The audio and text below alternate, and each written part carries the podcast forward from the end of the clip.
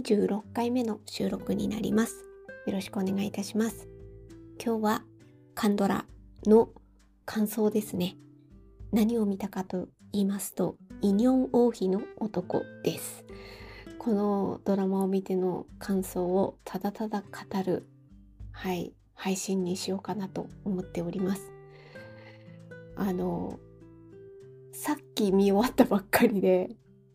もう本当いや、こんなに流されるドラマだとはちょっと思わず油断してたな、みたいな感じで。で、まあ見終わった、見終わってちょっと何時間か経った後の収録なので、まだ若干放心状態というか 心持っていかれてる状態で、でも今の鮮度のまま、ああ、音声に思うこと残そうかなと思ってて、若干声も枯れてるみたいな 感じでお聞き苦しい点があるかとは思いますがああこの人見て泣いた後なのねって思っていただければ。まあこれがなんか音声配信のあうちの猫が今 なぜか来た。ちょっと、ね、猫の鳴き声がもしかして入ってたかもしれませんがちょっと私がなんか喋り始めたのでちょっと猫様も聞きましたが。まあまあまああのなんだろうその鮮度のままなんか声も枯れたままなんか残せるのが音声配信の良さかなと。文章でどれだけあのなんだろうな素晴らしかったみたいな感想をもちろん残すことだってできますけれどもやっぱりこの若干声がいつもと違うぞみたいな声が枯れてるぞみたいな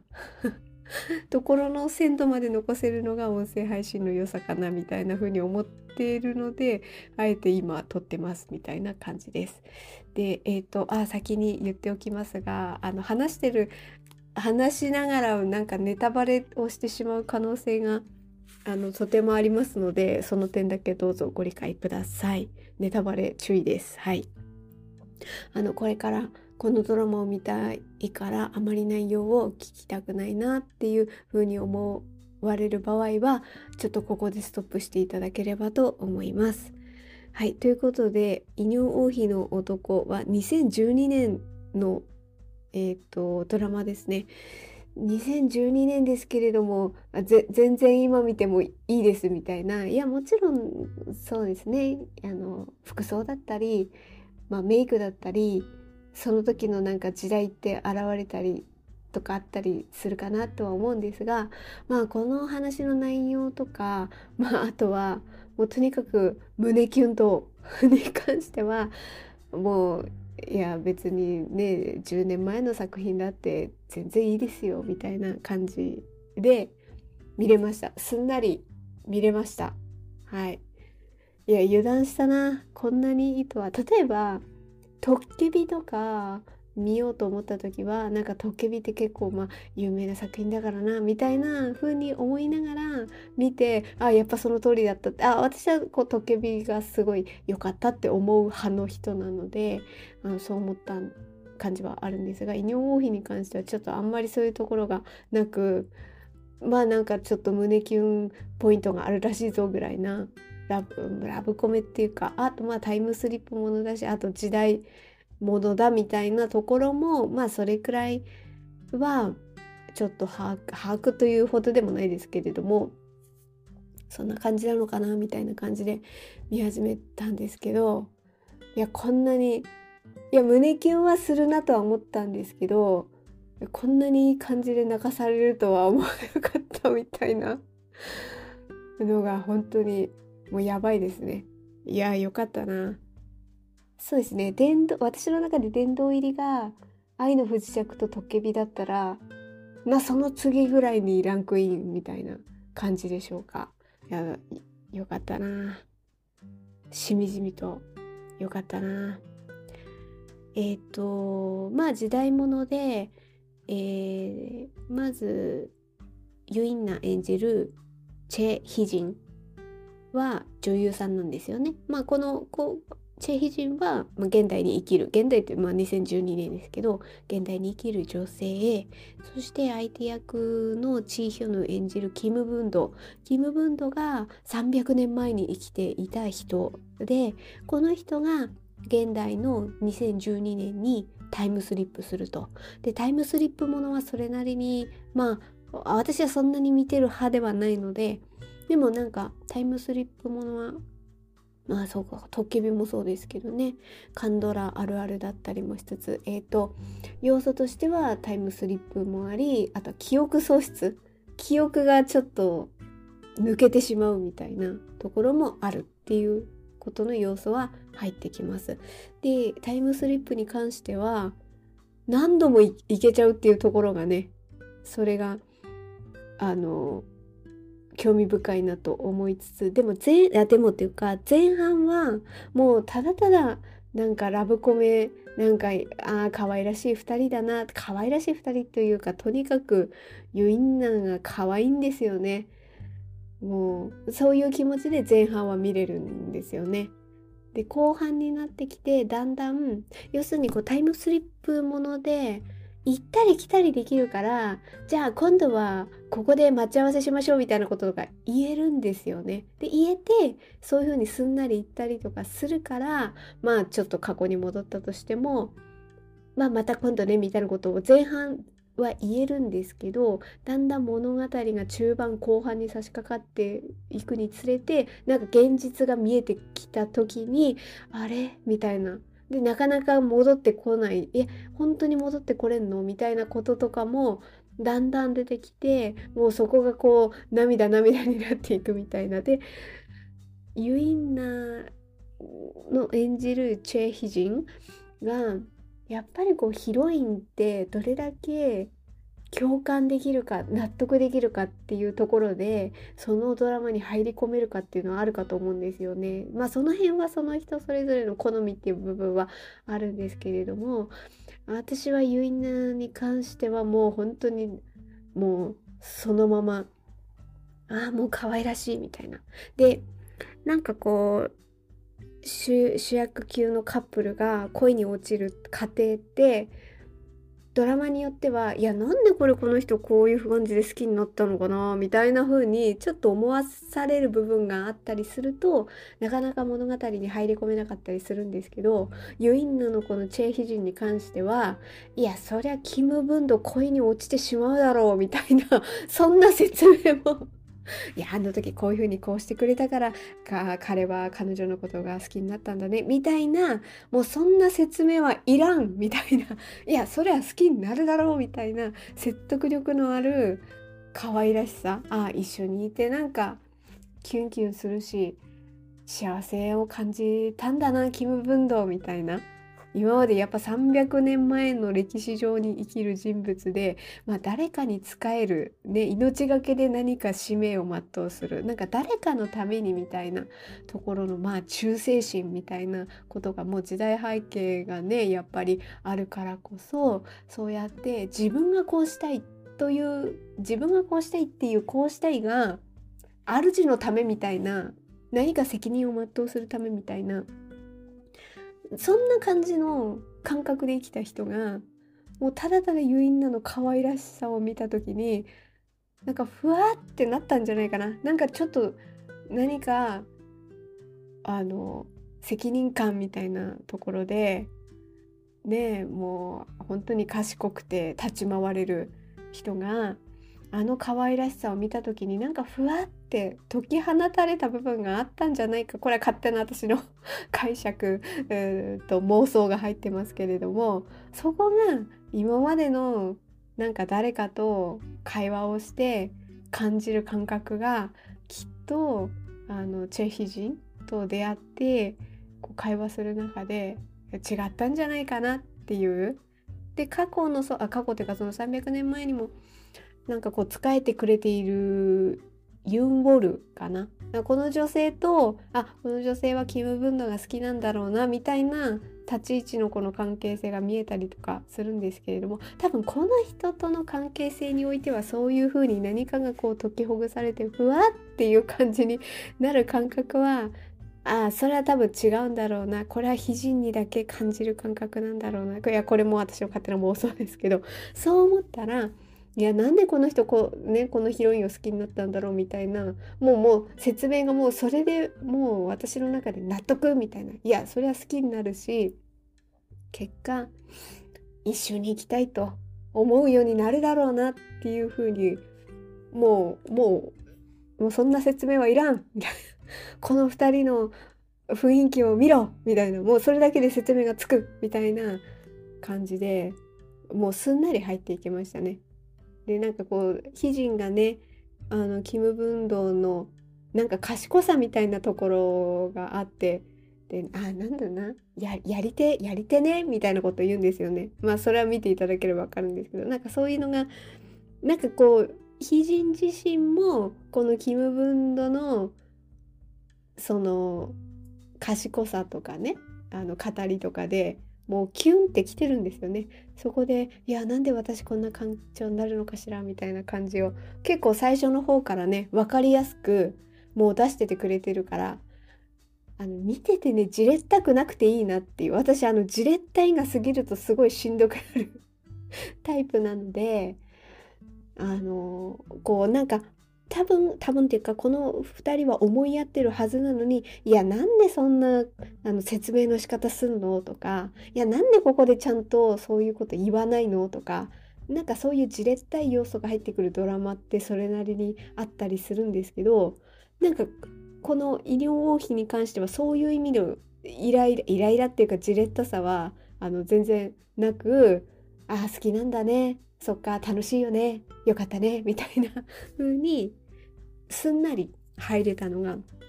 良かったなっていうふうに思ってあと私あんまりはちゃめちゃすぎるのもしんどいんですよね。はちゃめちゃすぎてコメディすぎる。なんかここで面白い要素を入れ込んでコメディ的な感じを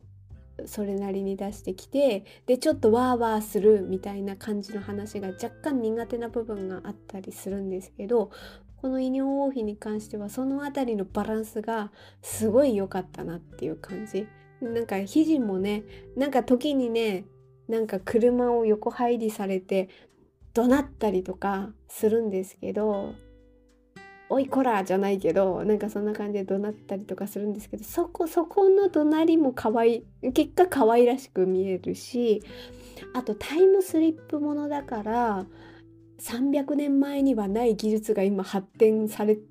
発展してるから、まあ、エレベーターに乗ること一つにしても車にしてもスマホにしても驚きの連続で多分こういうことになるとそこで何かえっ、とはちゃめちゃな感じなまあ、事件とは言わないけれども何かエピソードが組み込まれてきてもおかしくないんだけれどもキム・ブンドはそういうのを観察して自こうすんなり習得をしていくっていうもともとそういう素質のある人だからあえてそこでなんかコメディ要素を入れてはちゃめちゃにする感じもなくいやキム・ブンドすごいな吸収力すごいみたいな ところがあってそこもこうなんか安心してすんなり見れたかなっていうのはありますね。でもまあとにかく可愛いなこの2人が。もうキム・ブンドなんかそれでただただ一緒にいてその悲人の愛らしい様子を見るだけでふわっと幸せな気持ちになったんだろうなだから一緒にいたいと思ったんだろうなっていうのが非常に分かりやすくてなんかそういう意味でもすんなり入り込めて確かあ、まあ、確かにっていうか300年前のストーリーが若干難しいっていうのは あるんですけどそこは若干難しかったんですけれどもでもちゃんと見ていくとやっぱりこう自分があ自分がっていうか文土が2012年に来たりしたからこそ歴史が若干変わっていくっていう。でその変わってしまった予期せず悪い方向に変わってしまったことをやっぱり戻ってそこの責任を果たさねばと。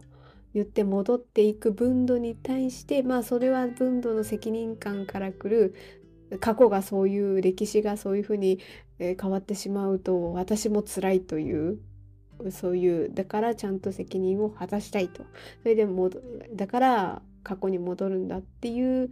分度に対してまあ結果そういう説明で戻っていくんだけど行かないでってこうね涙ながらに言う悲人が本当に可愛いよね。っていう。あとこう文土が予期せず300年前に戻っていってしまってでそれをただただひたすらもう泣きながら待ってる悲人を見たらそりゃねで戻ってこれてその公園に座ってるね悲人を見たら文土はそりゃ胸打たれるよねっていうふうにも思うしまあ後半そういうシーンが入ってくるんですけど。でそうですねなんか印象深いしまあ最初からキュンキュンポイントがね散りばめられててすごいなって思って3話ぐらいかな車の運転を非人がするから当然分度は運転できるわけでもないし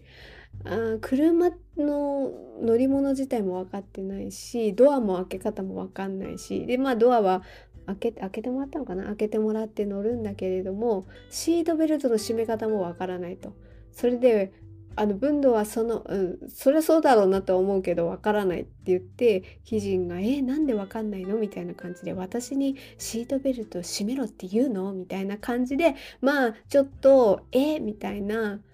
不本意ながらも締めてあげるんだけどその締める時に顔がぐっと近づいてこうキュンキュンするみたいな なんかお互いに意識してしまったんだなみたいなのがこう会話見えるところがいいなって思ってでそれなんか私そのシーン他でもドラマでも見たことあったなって思ったらただ愛する中にもありましたね。ちょっと何話か覚えてないな。ガンドゥが助手席に乗ってでえっ、ー、とあちょっとあのヒロインの名前忘れちゃったんですけど相手役の方が運転をするからでその時のシートベルトはなんかふてくされて締めなかったのかなガンドゥが。ちょっと忘れちゃったんですけどそこで。なんか閉めてよって言っても閉めないから閉めてあげるっていうところでこうぐっと顔が近づいてちょっと意識しちゃうみたいなのはありますね。他の他にもねきっとあるんでしょうね。そういうこうポイントがちゃんとこう抑えられてていいなっていうふうに思ったのとあとはあれ、あれが本当何気ないシーンだけど、あれがなんかじわんときたな。後半の方で、フィレンツェに行ってみたいって文ドが言うんですよね。で、それの、なんか本を持ってたのかな。で、その本を公衆電話で雨宿りしながら2人で見て、じゃあ英語の勉強しなきゃねとかって言いながらその本を2人で見てなんかそういう、まあ、夢というかねそれを語るかなんかそのシーンがいやいろいろキスシーンとかもっとあるんですけどなんかねあのシーンがじわんときてよかったな。なんか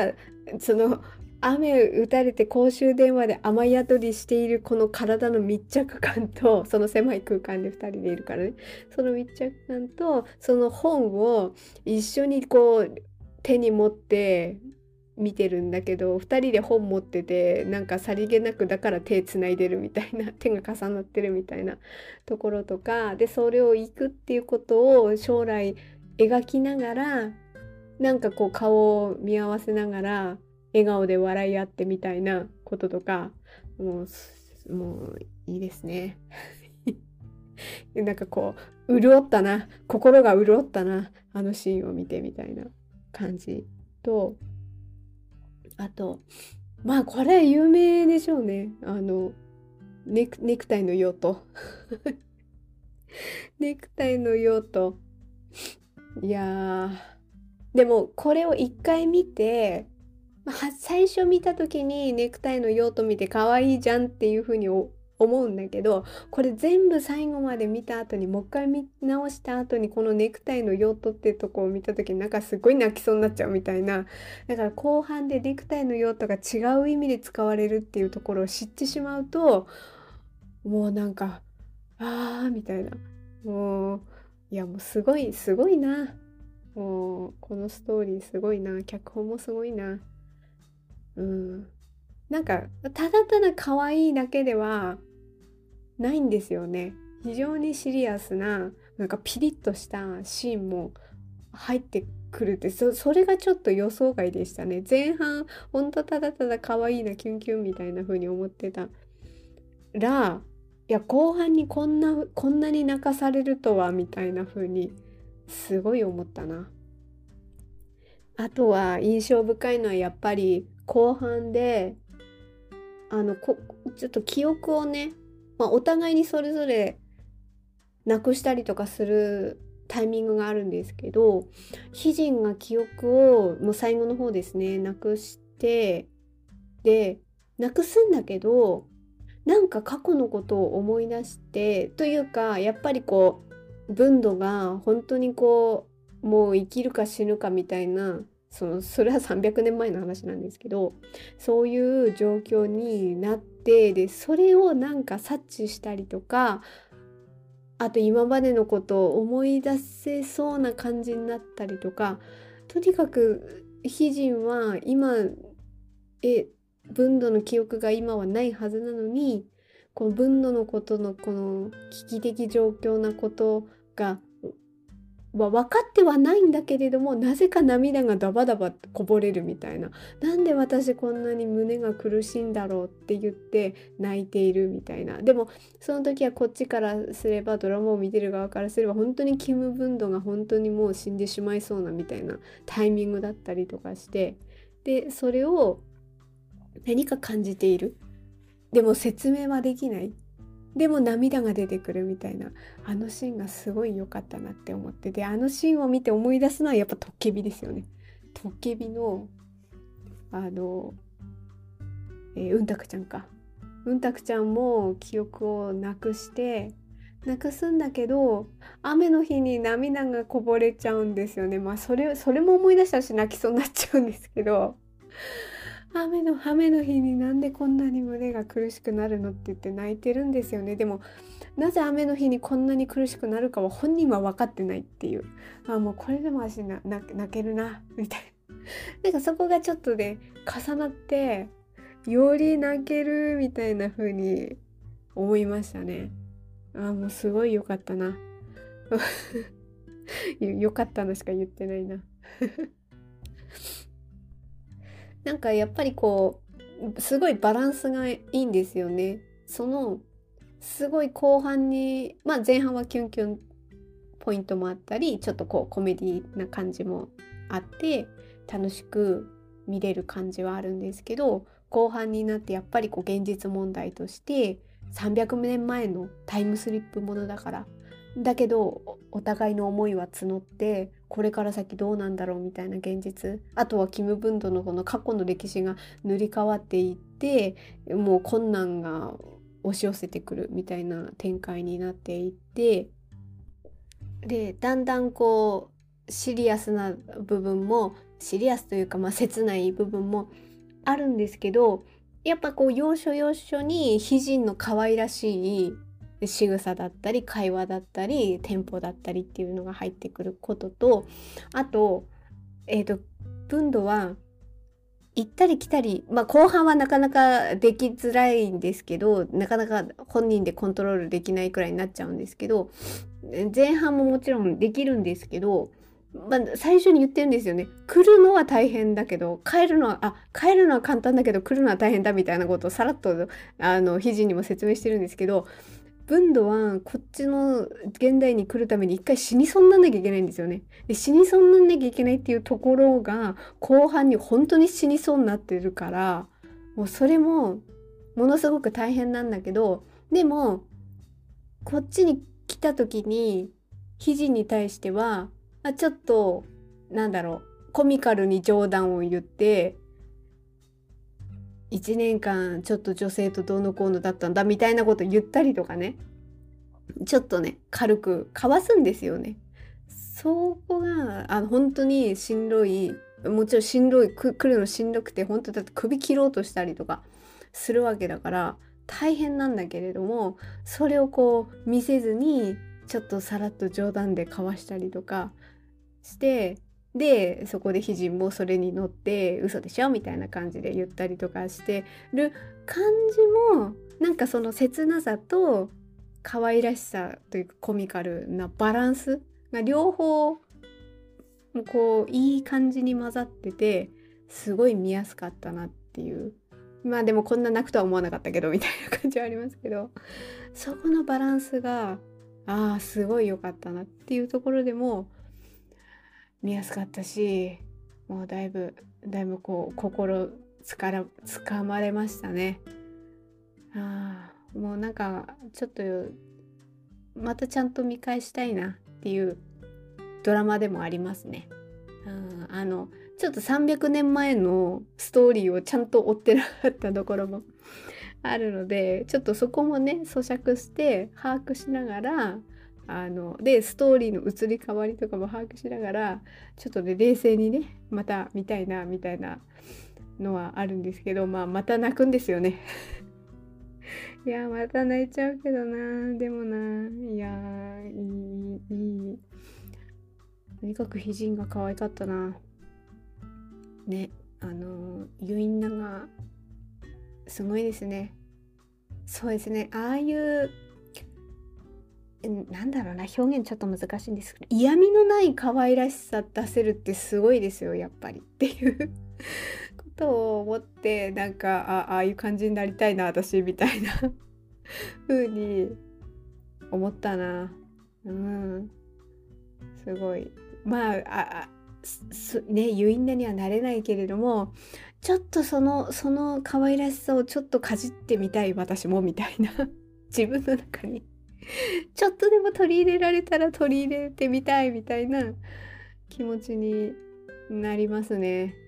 いやいや素晴らしい素晴らしいな2012年にあったのかこういうドラマがでもなんかこうこうやって見ていく中でね